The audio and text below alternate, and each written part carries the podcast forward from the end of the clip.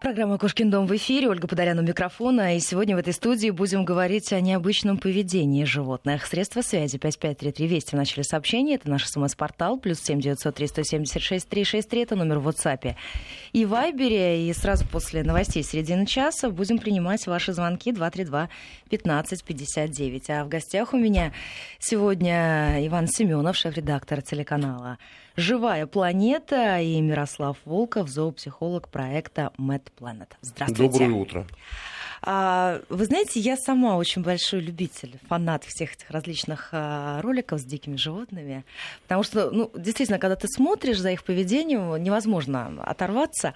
А, скажите, вот меня всегда очень сильно волновал этот вопрос.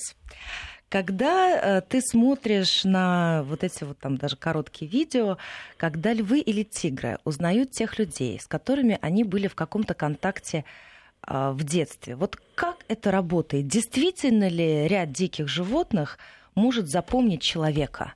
Причем даже по прошествии большого количества времени вспомнить э, что вот э, эта особь да, когда-то была с ним в каком-то контакте. Или это все, вот то, что мы видим очень часто, это просто а, какая-то форма того, что люди хотят придать да, какие-то качества, которые мы хотим наделить диких животных. Ну, смотрите, наверное, поточнее расскажет коллега-специалист, но мы на телеканале «Живая планета» постоянно работаем с разными животными, снимая животных в разных условиях, а, видим две вещи. Ну, во-первых, что касается высших млекопитающих, то, конечно, тут нет никаких сомнений, что они понимают человека, считывают э, эмоции человека. А, я уж не говорю про, домашних животных, даже дикие животные, да? А, я не говорю даже про приматов. А, китообразные, безусловно, обладают э, таким свойством понимать человека, запоминать его, общаться с ним.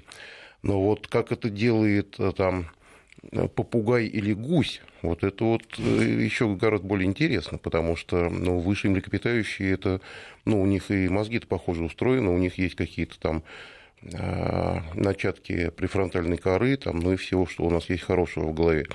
А вот птицы или там еще более примитивные животные, например, рептилии, которые, как иногда их владельцы утверждают, там узнают и радуются, вот, возможно, это какое-то придание человеком ну, такой сказочной антропоморфности на природе. Но вот э, давайте, может быть, коллегу спросим, что тут на самом деле происходит.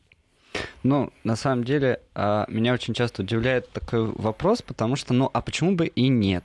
На самом деле, если посмотреть в природе, то э, память очень важна чисто с той точки зрения, чтобы э, быть успешным на охоте потому что если животное ничего не будет запоминать, то, соответственно, она не будет накапливать опыт, а отсюда следует, что она не сможет быть успешной в этой сфере. Поэтому, естественно, та часть, которая э, в голове, да, которая отвечает за память, естественно, животные запоминают и своих хозяев, и э, врачей, которые ухаживают за ним, и так далее, и так далее. И это может быть и с домашними животными, это может быть и с дикими животными. Естественно, если, предположим, мы взяли какого-нибудь раненого волчонка, его вырастили, потом там отпустили или куда-то отдали, и спустя какое-то время мы с ним встретимся, естественно, это животное нас вспомнит. Просто... А вот скажите, вот это механизм какой? Вот что животное, я понимаю, конечно, что это очень тяжело объяснить, но что животное испытывает к э,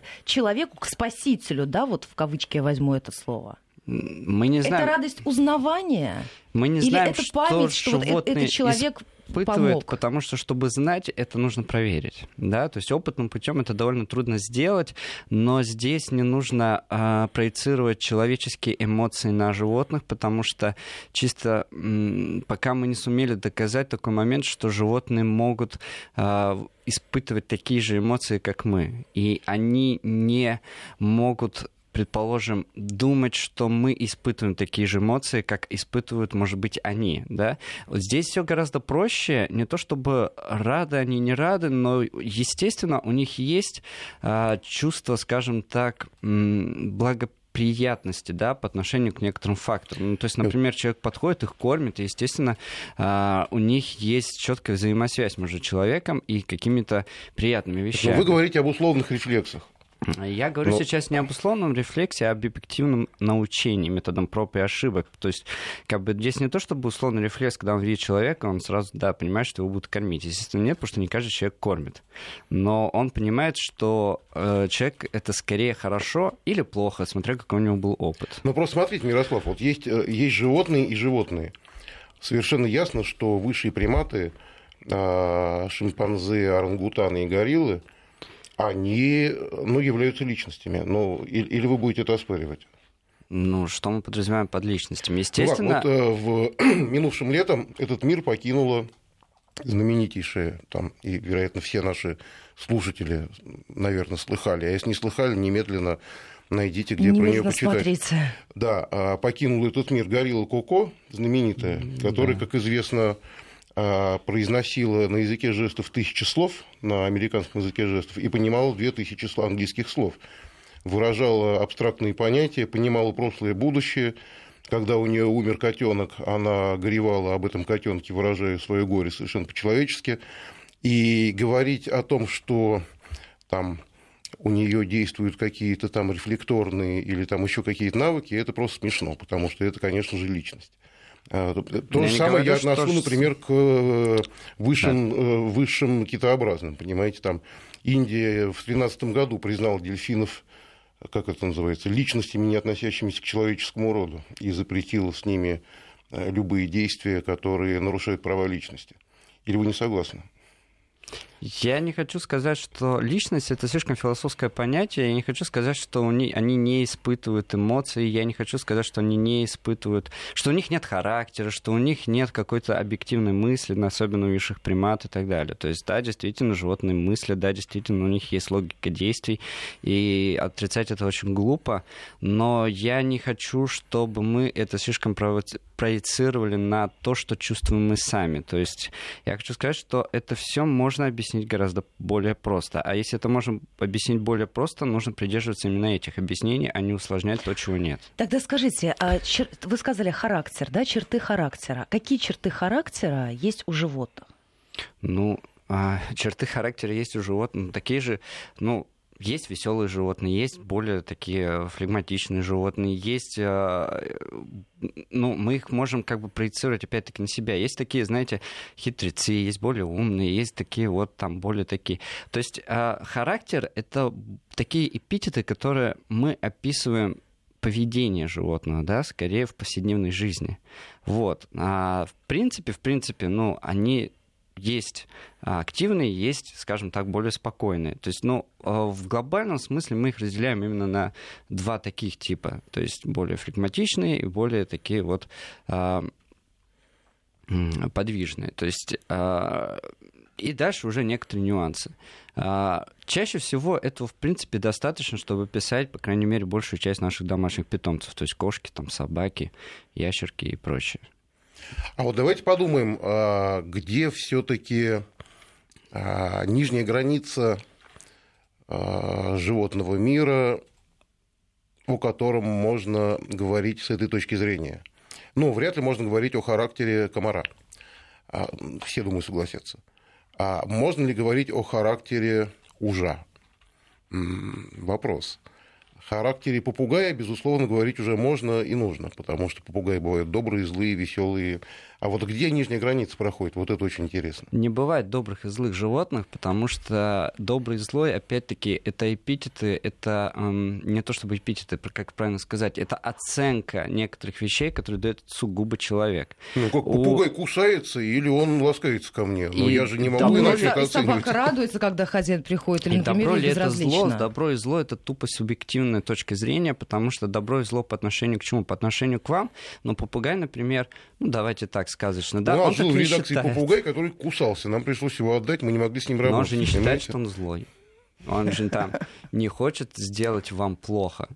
Ну, есть, значит, его что... что-то не устраивало. А, что же, он, а что же он хочет мне сделать, когда он меня кусает за палец до крови? Да. Он хочет мне сделать приятно? Мотивация этого поведения может быть совершенно разной. То есть, в принципе, он может, э, ну, большинство кинологов, например, вам скажут, что он будет защищать свою территорию, например, да.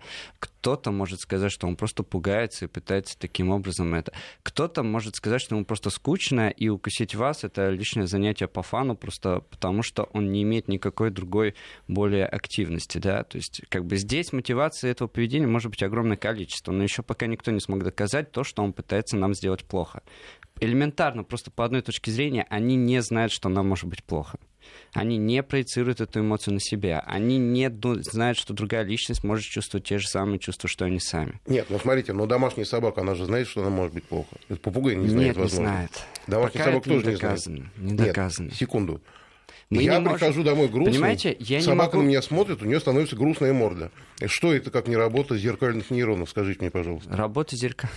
Нет, это не работа зеркальных нейронов, это, ну, возможно, это работа не зерк...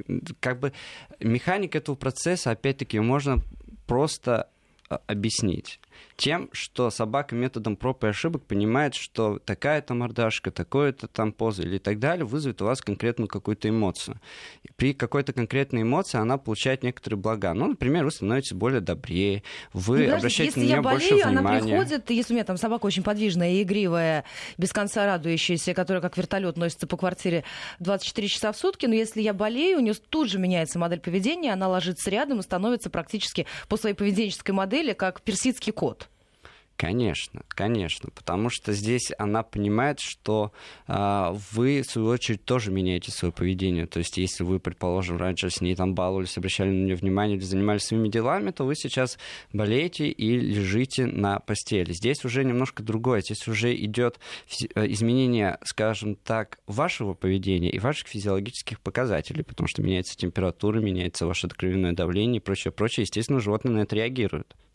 И, естественно, они пытаются каким-то образом, ну, скажем так, а, компенсировать, Подстроиться? подстроиться, компенсироваться, помочь вам и так далее. Но при этом они не а, несут в себе цели, скажем так, какую-то высшую, там, сделать вам э, супер добро и стать там какими-то благодетелями. Нет, Нет, секунду, потому что, но есть ну, масса, простите, пожалуйста, перебиваю, есть огромное количество примеров в Подождите, истории. я просто хотел договорить по поводу грустной мордашки. И таким образом, значит, а, понимаете, предположим, когда вы приходите домой уставший, сердитый или еще что-то, естественно, методом проб и ошибок собака научилась делать определенную мордочку, при которой вы расплываетесь в улыбке, у вас умиление и так далее. Естественно, вы забываете о том, что вы хотели ее там поругать, предположим, или еще что-то. Знаете, как вот владельцы говорят, она сделала виновный вид. Нет, она просто сделала такую мордашку, потому что она знает, когда она сделает эту мордашку, вы расплываетесь Но в она же улыбке, каким-то и она избежит знает. наказания, предположим.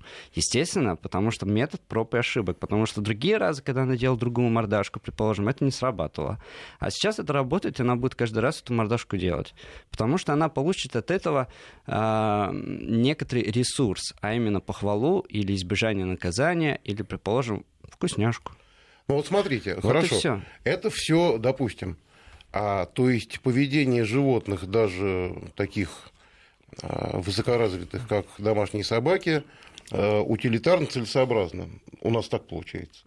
Ну, в большинстве случаев утилитарно Как целесообразно. объяснить э, жертвенное поведение животных, когда они ради спасения хозяев или ради помощи хозяевам жертвуют жизнью? А, так, э, как же, есть такой термин, знаете, как же он называется? А, когда они что-то отдают без э, явной выгоды. Как же? м, Вспомнил. Альтруизм. Альтруизм, да, точно. Вот, альтруизм очень хорошо известен не только у собак, альтруизм есть и у присмыкающихся, и у некоторых видов рыб и прочих стайных животных. Не согласитесь ли вы со мной, что, например, альтруизм у рыб вряд ли несет в себя какой-то мысленный характер, правильно? А у собаки он несет У мысленный всех- А, извините, характер. пожалуйста, а вы можете рассказать, в чем проявляется альтруизм у рыб? Это очень интересно. Я просто не знаю лично.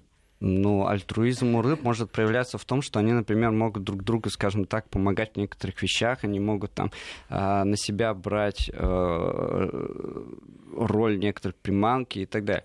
А муравьи? Э, В этой же цепочке логической все тогда. У всех практически по данным этологов, по данным зоопсихологов и, и прочих людей, которые изучают поведение животных, э, у всех стайных животных есть элементы альтруизма в поведении. Это заложено в эволюционном поведении. То есть, Но если цель, мы... целесообразность популяции, да, как мы понимаем? Естественно, потому что если мы почитаем, предположим, эволюционную этологию, которая занимается изучением развития усложнения поведенческих реакций, исходя из усложнения строения нервной системы, мы понимаем, что э, для, стайность, э, социальность, да, это один из элементов выживания, в принципе, популяции не конкретного, э, от конкретной личности животного, да, то есть конкретного типа ну, в смысле, животного. индивидуума, да. Индивидуума, да. И, естественно, альтруизм, он может быть и... Ну, конечно, вы можете мне возразить, что, ну, а как же так? Альтруизм может быть и межвидовой, да, то есть когда там два разных животных совершенно ну, помогают, жертвуют друг друга, чтобы там, спасти своего товарища. Но опять-таки это будет именно элемент э, общественного поведения, потому что, например, собака и человек это же тоже своего рода э, ну, симбиоз. Некоторое... симбиоз. Ну, не, я бы сказал не симбиоз, нет, я бы мутуализм. Сказал... Я бы сказал, что это взаимовыгодные отношения, если быть так проще. Мутуализм, как да. термин такой есть. Да? То есть мы что-то даем, и собака что-то дает взамен. И а, ну, поэтому она, при этом она готова должны... пожертвовать собой, зная, что она мы. ничего в собой не Как и мы, не потому получит. что и мы, и собаки — это общественные животные. А, несколько сообщений от наших слушателей. У нас черепаха идет через две комнаты на кухню, приходит на середину, приподнимается на одной передней лапе, а другой машет, чтобы заметили и покормили, пишет нам Аркадий. И, Иван, вас а, спрашивает наша слушательница Анастасия. Вы наверняка посмотрели на поведенческие модели очень многих животных. Что вас поразило больше всего? Вы знаете, тут легче ответить, что не поразило, потому что в поведении животных поражает очень многое. А, ну, вот мы делали кино а, три года назад про это загадочное сожительство козла с тигром на Дальнем Востоке. Тимура ну, и вот Амура, это, да, да, да, вот это, вот это, конечно, поражает, да, когда ты их вот снимаешь и видишь, и общаешься с ними видишь, как они себя ведут. Но там, конечно, э, это кино мы назвали для того, чтобы было интересно смотреть «Чудесная дружба», но там, конечно, не было никакой дружбы, судя по всему. Там было именно такое э, настороженное сожительство э, с обеих сторон. Ну, потому что тигру не хотелось получить рогами по челюсти, после чего он не, не смог бы кушать очень долго, а может быть вообще никогда. А козлу хотелось остаться в живых. А поскольку тигра, кроме козла, кормили еще чем-то, то он решил, что связываться с козлом. А вот, а козел все время бегал за тигром, мы все все время умилялись. Ой, козлик бегает, значит, э, Тимурчик бегает за Амурчиком, они играют там в салки, в прятки. Но козел просто занимал э, самую безопасную позицию сзади тигра, потому что тигр назад не прыгает. Поэтому То есть это не тот случай, когда большое видится на расстоянии, как раз э, когда вы увидели, как все это функционирует уже непосредственно изнутри. Но это, это, выгля... это выглядит, конечно, умилительнейшим образом, как они там бегали в этом вольере и жили вместе. А, и они действительно совершали нечто похожее на игры. То есть, ну, а, ну как-то так беззлобно друг с другом как-то крутились, там подпрыгивали, там тигр как лапами махал, не желая, видимо, сделать козлу при этом ничего плохого. Но все-таки вот это, конечно, видимо, была все-таки не дружба. Хотя смотреть на это было удивительно. Ну, кстати, насколько я знаю, теперь э, фильмы э, «Моей планеты» в приложении можно смотреть до выхода в эфир. Да, э, фильмы телеканала «Живая планета», канала «Моя планета», канала «Наука», вот этих каналов цифровых из цикла познания – можно смотреть, дорогие слушатели, на э, приложении для мобильных устройств, которое называется «Моя планета». А можно их смотреть раньше, чем они выйдут в эфир. Можно выбирать себе какие-то подборки любимых передач. И вот наше кино про козла и тигра Тимура Амур, Амур и Тимур «Чудесная дружба» старое, там тоже можно найти и посмотреть. То есть архивы наших передач там тоже находятся. Так что скачивайте приложение «Моя планета» и смотрите наши передачи. Э, есть вопрос э, от вашего зрителя, спрашивает Константин по поводу касатки, которая хвастается своим уловом. Каково объяснение, с чем это связано? Ну вот это как раз коллега Мирослав, надо спросить, как она, зачем касатка стала перед... Я просто напомню, как там это выглядит, что аквалангисты снимают стаю касаток во время охоты. И касатка что-то поймала, не помню, что моллюска, по-моему, какого-то она поймала. а, и она подплывает к камере фактически аквалангиста, который ее снимает, и начинает, как ребенок, там стал бы хвастаться найденным, не знаю, там мячиком а, или там какой-то новой игрушкой, и начинает крутить носом, значит, э, перед камерой, подбрасывать эту добычу и ловить ее снова, выражать разнообразную значит, радость и хвостовство. Вот как это объяснить? Ну, я бы это объяснил просто игровым поведением. То есть я бы не сказал, что это прям хвастается, она там показывает. Но это демонстративное поведение. Ну, как любая другая игра. То есть игра это что? Это демонстративное поведение. Как вот кошечки, собачки с нами играют, они там играют с мячиком, или кошка на даче мышку поймала, принесла, отпускают ее, мышка там уже полу такая вся изнеможденно пытается убежать, кошечка ее опять ловит. И все это перед нами. Ну, то есть, ну, практически все, кто вывозит своих котов на дачу, они это наблюдали. Да, и здесь ровно точно так же. То есть это просто игра. Ну, мне так кажется, да, потому что ну, практически все животные, они играют. Это им свойственно. Игра — это очень важный элемент поведения.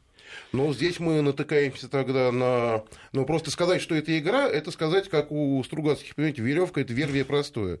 От того, что мы сказали, что это игра, мы не объяснили э, э, суть этого поведения, биологическую, ну, суть, Биологическая суть этого поведения, игра — это избавление от скуки. То есть, ну, э, касатки, кошки, собаки, ну, Кстати, ну, вот кошки и касатки внимания. это одни из немногих животных, которые могут охотиться только потому, что им скучно, а не для еды. То есть они могут э, нападать, они могут э, э, убивать только потому, что им просто скучно, да, то есть им нравится физическая активность, это заложено в их прямом поведении, это заложено в их, э, можно сказать, генах, и просто чтобы не сидеть на месте, потому что, ну, это как вот... Нам же тоже надо чем-то заниматься, и мы тоже идем там, играем в футбол, в теннис э, и У так нас буквально минутка остается до выпуска новостей середины часа. Ой, слушатели наши разгневались. Они считают, что вы очень сильно упрощаете. Животные считывают все на уровне вибрации. Это одно мнение. Каких? Л- Вибрации какого места? Ну, я же не могу дописать за человека. Это одно сообщение. Другое. Любовь животных, их привязанность, если не хотите употреблять слово «любовь», совершенно бескорыстно. А следуя вашей логике, собака будет с тем, кто ее вкусно кормит. Но ведь это не так. Не ведь так. собака любит хозяина и ни, ни на кого его никогда не променяет. Но тут мы в очень сложную науку, боюсь, должны ударить. Послушайте, но мы тут можем... Я вынужден поддержать коллегу, потому что... Мы можем как рассуждать? Мы можем включить романтику и говорить, какие они все хорошие, там они там супер умные, думают, и будем смотреть хатика и плакать, или мы будем придерживаться скорее больше научной точки зрения, чтобы чего-то в этой жизни добиться. А наука нам говорит о том, что если можно что-то объяснить как можно более проще, именно этого как бы точки зрения и нужно придерживаться. Постараемся не усложнять сразу после короткого выпуска новостей середины часа затем вернемся и продолжим. 9.35 московское время. Возвращаемся в программу. Я напоминаю, у меня сегодня в гостях зоопсихолог проекта Mad Planet э, Мирослав Волков. Mad Мэтт Пэт, извините, пожалуйста, вот все на планет меня тянет. И шеф-редактор телеканала «Живая планета» Иван Семенов, средства связи 5533, слово «Вести» в начале сообщения, и плюс 7 900 376 363 для ваших вопросов в WhatsApp и Viber, и телефон прямого эфира 232 15 59. Если посмотреть на сообщения, которые уже пришли к этой минуте, то очень много вопросов на тему любви. Вот давайте развенчаем этот миф или все-таки каким-то образом постараемся доказать реальность этой конструкции, что действительно животные испытывают, вот как пишет наша слушательница Елена, чувства, похожие на любовь к человеку, хозяину. Ну, давайте поймем сначала, что мы имеем в виду, когда говорим любовь есть э, любовь, связанная с продолжением рода. Да? Вряд ли такого рода чувства испытывают животные к человеку, хотя какие-то, наверное, преображенные половые инстинкты тут присутствуют. Могут присутствовать, да? Вот. Ну, а у человека любовь, не связанная с продолжением рода, ну, насколько я понимаю, коллега меня поправит, если я ошибаюсь, она прежде всего определяется а, продуцированием гормона окситоцина. Вот мне интересно, что-то подобное у собак и кошек э, Любовь это гораздо сложнее, более сложное чувство, чем просто продуцирование определенного ряда гормонов, стимулирование определенных э, там участков мозга, получения удовольствия от определенных вещей и прочее. Но единственное, что я хочу сказать, любовь это вообще сложная штука, и дать определение и механизм ее возникновения практически, ну, никто не смог еще доселе, на самом деле, потому что это очень сложная история.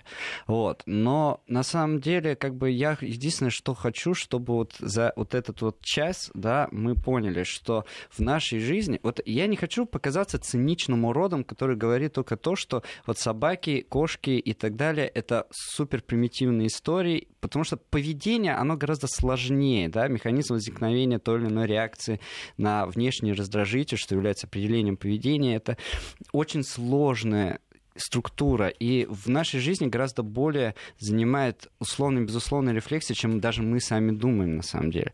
Потому что э, сложность нашего поведения, которая объясняется, предположим, э, так называемой пятой сигнальной системой, которая вот тот же самый, да, язык, воображение, проецирование, а, э, разработка конкретных да, причинно-следственных связей от нашего действия и что это даст и так далее, это слишком иногда бывает реально переоценено. Вот и в вопросе любви такая же ситуация. Да, животные испытывают э, очень сильную привязанность к человеку, животные испытывают очень сильное удовольствие от общения с человеком, особенно Но кошки и собаки. мы же видим эти зашкаливающие. И эмоции, ну, у разных животных по-разному, да, и это заложено в их гене. То есть домашние животные, они отличаются от, до, от домашних именно как раз тем, что они изначально с рождения благоприятно относятся к человеку. Да, за тогда, подождите, у меня тогда будет вопрос по поводу диких животных. Как они относятся к человеку? Есть ли здесь какое-то вот. понимание? А от домашние животные, они как раз отличаются тем, что, предположим, мы можем взять волчонка из леса или рысь, да, какую-нибудь там,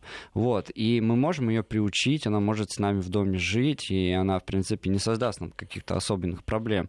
Но дети дети этой рыси и дети этого волка, они всегда будут смотреть в лес, да, то есть они при надлежащем э, уходе со стороны человека, они останутся дикими животными. То есть у них не заложено благоприятное отношение к человеку именно вот в гене. Ну да, а домашние а... животные, они все мутанты. Ну, в том смысле, что от своих диких предков, они отличаются уже благоприятным отношением к человеку. это заложено уже в генетику. Да, Верно потому что ведь, да? если мы возьмем котенка уличного, который никогда не видел э, человека, с большой долей вероятности он будет благоприятно относиться к человеку.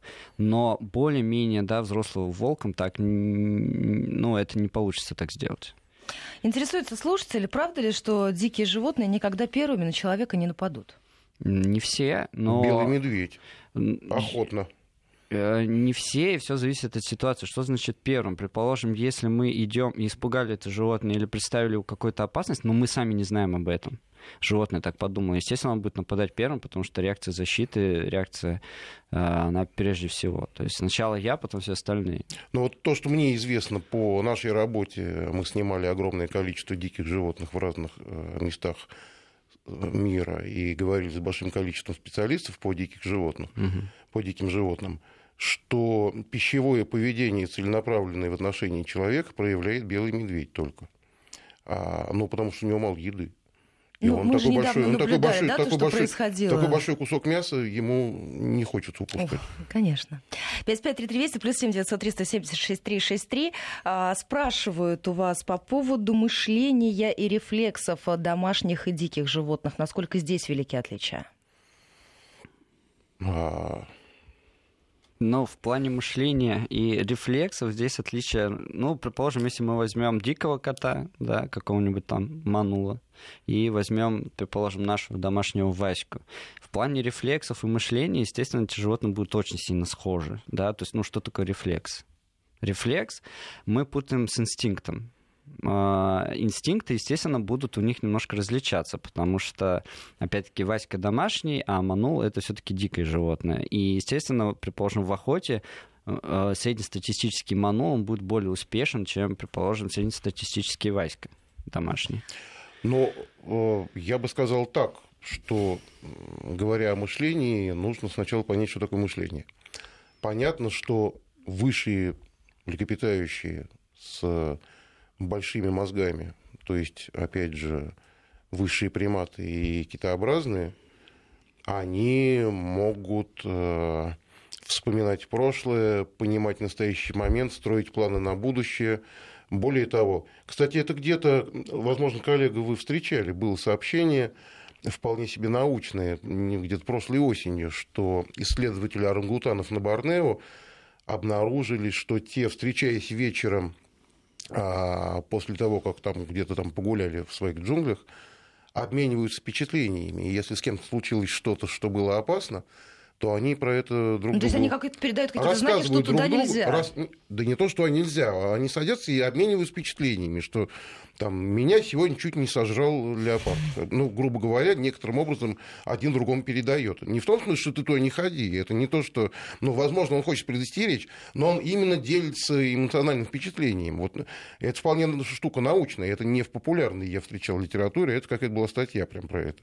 Скажите, вас спрашивают, а, с какими самыми непривычными для нашей полосы животными вы работали, и фильм, над которым работа велась дольше всего?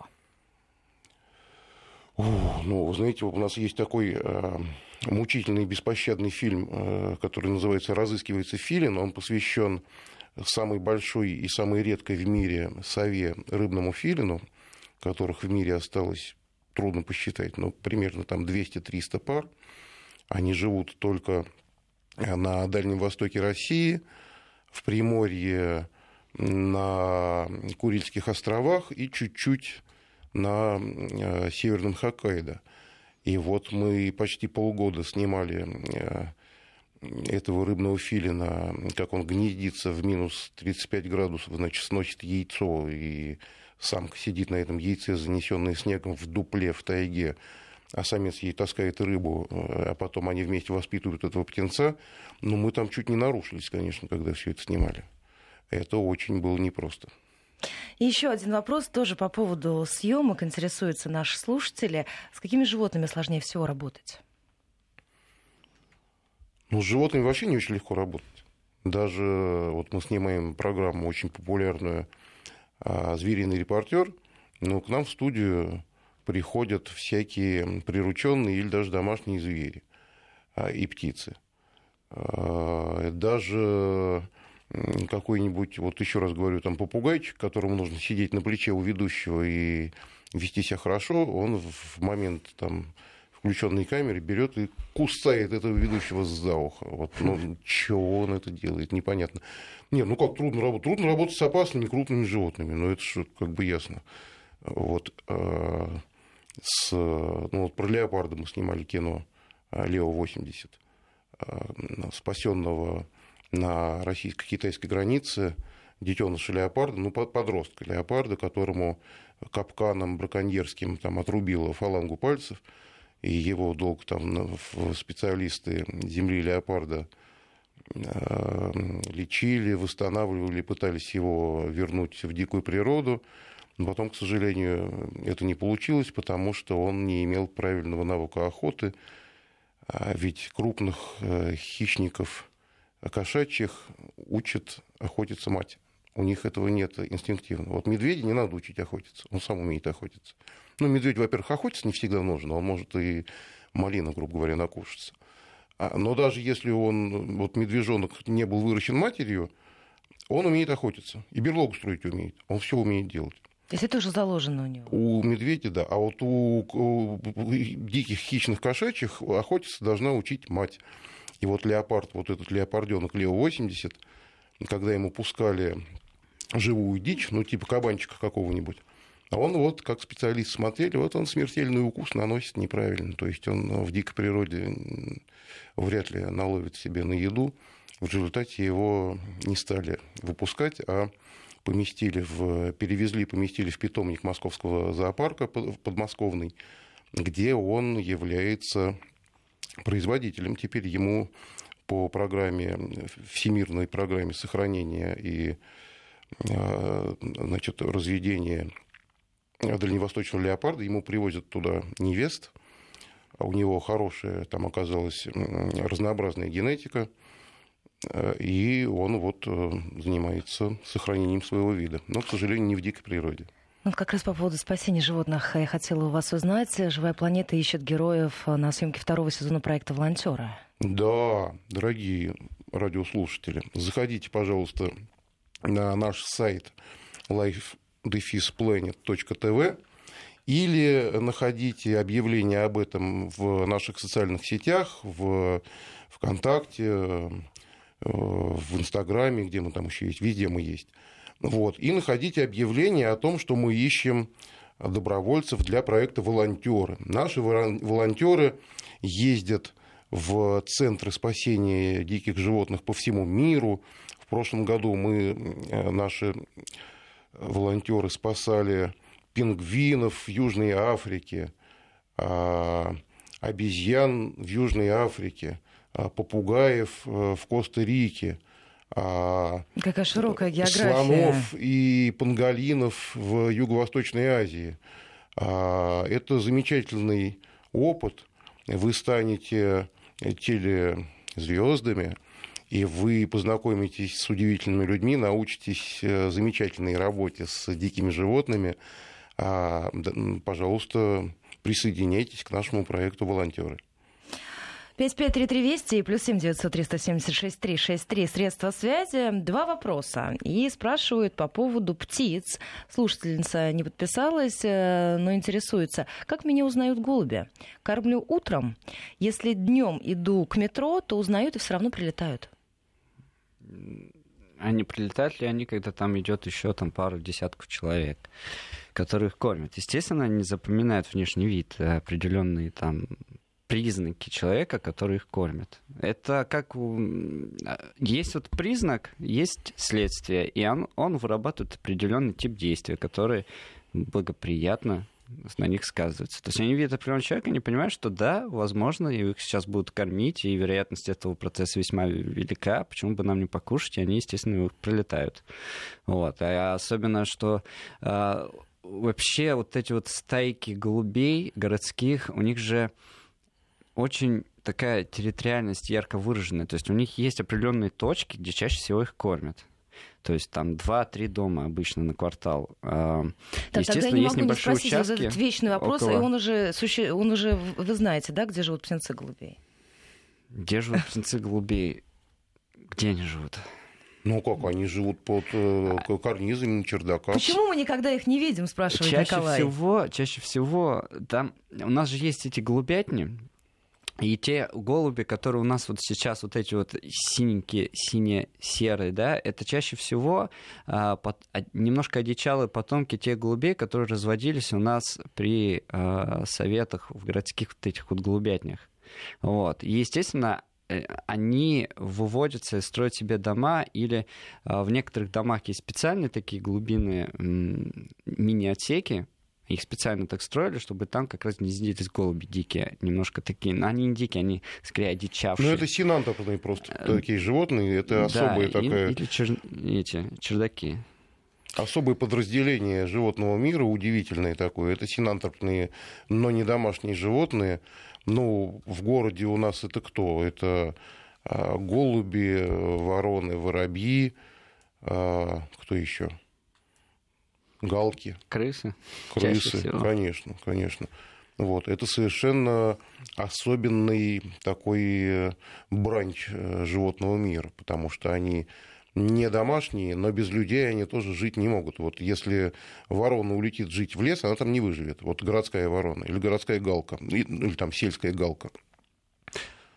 Кстати, вот наука о чем говорит, как бы это цинично не звучало, но выживут те животные, которые смогут максимально приспособиться к э, изменениям в природе, которые привносит человек. Потому что остальные животные, к сожалению, обречены, так или иначе. Потому что с развитием цивилизации, с развитием нашего, так сказать, процесса поглощения всей планеты, естественно, мы будем уничтожать все и вся. Ну, человечество немножко и охолонет все-таки со временем, это нет? Вряд Думаете, не произойдет Я этого? думаю, что нет. Эволюция, конечно, она поставит все на свои места, и так или иначе э, мы получим свое в конечном итоге, но... А про что же мы тогда будем кино снимать тогда?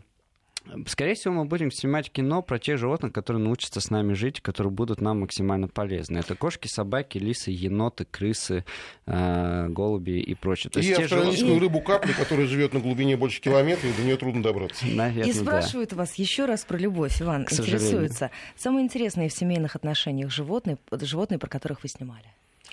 Семейные отношения животных, в смысле животных между собой? Да, да, да. О, надо подумать какие у нас были интересные семейные отношения животных. А, да вот, рыбный филин. Это вообще чудеса, конечно. Это полные да, чудеса. Скажет, как называется фильм про сову? Вот Он здесь. называется «Разыскивается филин». Вот э, устанавливайте себе, дорогие слушатели, приложение «Моя планета» и смотрите на нем фильм «Живой планеты. Разыскивается филин». Вот это семейные отношения, так семейные отношения.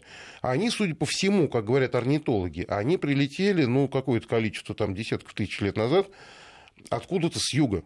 И похожий очень вид живет в Юго-Восточной Азии, похожий на нашего рыбного филина дальневосточного. И у них, видимо, там, где они жили, было нормально гнездиться и откладывать яйцо в феврале. Но оказавшись э, значит, в Северном Приморье, они с упорством, достойным лучшего применения, продолжают этим заниматься. То есть вот в самый лютый мороз, в самое заснеженное время, там, когда вообще э, жизнь замирает в тайге, эти удивительные э, существа берут и откладывают яйцо. Два. Но вылупляется обычно один птенец, потому что там очень суровые условия. А, и вот она целые, там, сколько она там их насиживает, не помню, там три недели сидит на этом яйце, если не больше, не двигаясь. А самец летает рыбачить на речные перекаты, не замерзшие. И кормит вот ее все это время. Потом они воспитывают этого птенца вместе. Потом они а, его воспитывают второй год, что у птиц очень редко. Они никогда не Э, размножаются рыбные филины на следующий год после того, как у них вылупился птенец. Они птенца два года э, воспитывают. И они кричат вместе, так что самец подхватывает крик самки. У них получается единая мелодия такая. И они почти всегда моногамны. Не, ну то есть, конечно, если партнер погибает, то рыбный филин, наверное, находит себе другого партнера, он не, не носит э, э, черную паранджу до смерти. Но, в принципе, они моногамны и всю жизнь вот живут, если у них все удачно, живут вот этой парой рыбных филинов. Вот ну, это, кстати, конечно, удивительная семья. Пишет потрясающий фильм про рыбного филина, смотрел много раз. А, есть вопрос а, от э, нашей слушательницы. Светлана интересуется, а всегда птицы на юг улетают в одно и то же место? Ой, вы знаете, я совершенно не орнитолог, но, как я слыхал, что примерно да. А, ну, миграционные пути, они достаточно постоянные. А, что вы скажете, Мирослав? Насколько я слышал тоже, но птицы от меня довольно далеки, на самом деле. Ну, тогда спрошу, э, про голубей вас спрашивает Мирослав. Э, э, слушательница наша рассказывает о том, что она кормила голубей, возле дома кормила кошек и звала их кис-кис. Подходили голуби тоже. Теперь на кис-кис слетаются все голуби и галки района. Да, это отличное проявление того, как вы их выдрессировали методом э, научения, выработки ну, условного рефлекса. Именно как раз у вас есть определенный раздражитель, на который есть определенная реакция. То есть есть кис-кис, и они подбегают, и прилетают, да, в данном случае. Ну, это в чистом виде, как вот слюна собаки Павлова, да? Ну, вот. ну не совсем, но да, да, можно сказать да. Просто слюна собаки Павлова это скорее рефлекторное действие, а здесь больше именно как раз ну, рефлекторное в смысле, оно заложено, а здесь именно э, научение, да, то есть приобретенный навык. У нас две минутки буквально остается, время пролетело просто стремительно. Иван, у вас спрашивают, а у какого животного самый интересный характер, за кем вы наблюдали? Именно характер, а, за кем я наблюдал, или кого мы снимали, ну, вы знаете, вот мы делали цикл, тоже, кстати, его можно посмотреть в нашем приложении «Выбираем питомца», где мы давали советы по заведению тех или иных э, домашних любимцев. И вот э, нам там пришлось делать программу, ну, вернее, не пришлось, а мы делали одну из программ про крупных попугаев. И вот был попугай Ара, который не хотел сидеть, который пришел к нам в гости на программу. И пришлось, э, а снимать надо – Короче говоря, пришлось его к Жорочке привязать за лапу. А он, конечно, перебил и перекусал всех наших постановщиков и режиссеров. А после этого прошло там, типа, он полтора часа у нас в студии был, он уже где-то в другом месте сидел. Всякий раз, когда проходил мимо него кто-то, кто участвовал вот в этом над ним, значит, надругательстве, привязыванием его к жердочке, он отворачивал голову и сердито засовывал провод. Когда другие люди проходили, он нормально реагировал. А всех запомнил, кто участвовал в привязывании его к жердочке, отворачивал голову и засовывал ее под крыло. «Не хочу на тебя смотреть», — говорил он. Ой, к сожалению, заканчивать нам надо сегодняшнюю программу. Я благодарю вас за этот разговор. Я напоминаю, в гостях у меня сегодня были Мирослав Волков, зоопсихолог проекта МЭД и Иван Семенов, шеф-редактор телеканала «Живая планета». Эфир этой программы «Кошкин дом» вы можете послушать в архиве радиостанции Вести ФМ и найти в приложении. Спасибо вам большое. Спасибо.